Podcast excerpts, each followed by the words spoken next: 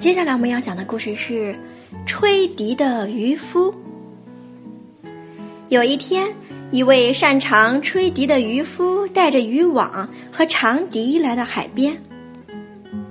他站在一块突出的岩石上，开始吹奏曲子，心想音乐会吸引鱼儿从海里跳出来。他吹了好久，但一条鱼儿也没出来。最后，他扔下长笛，把渔网撒向海里，捕到了满满一网的鱼。他把鱼儿拖上岸。看着他们在岸上活蹦乱跳的样子，大声说：“你们这些淘气的家伙！我吹笛时，你们不肯跳出来；现在我不吹了，你们却跳得起劲儿。”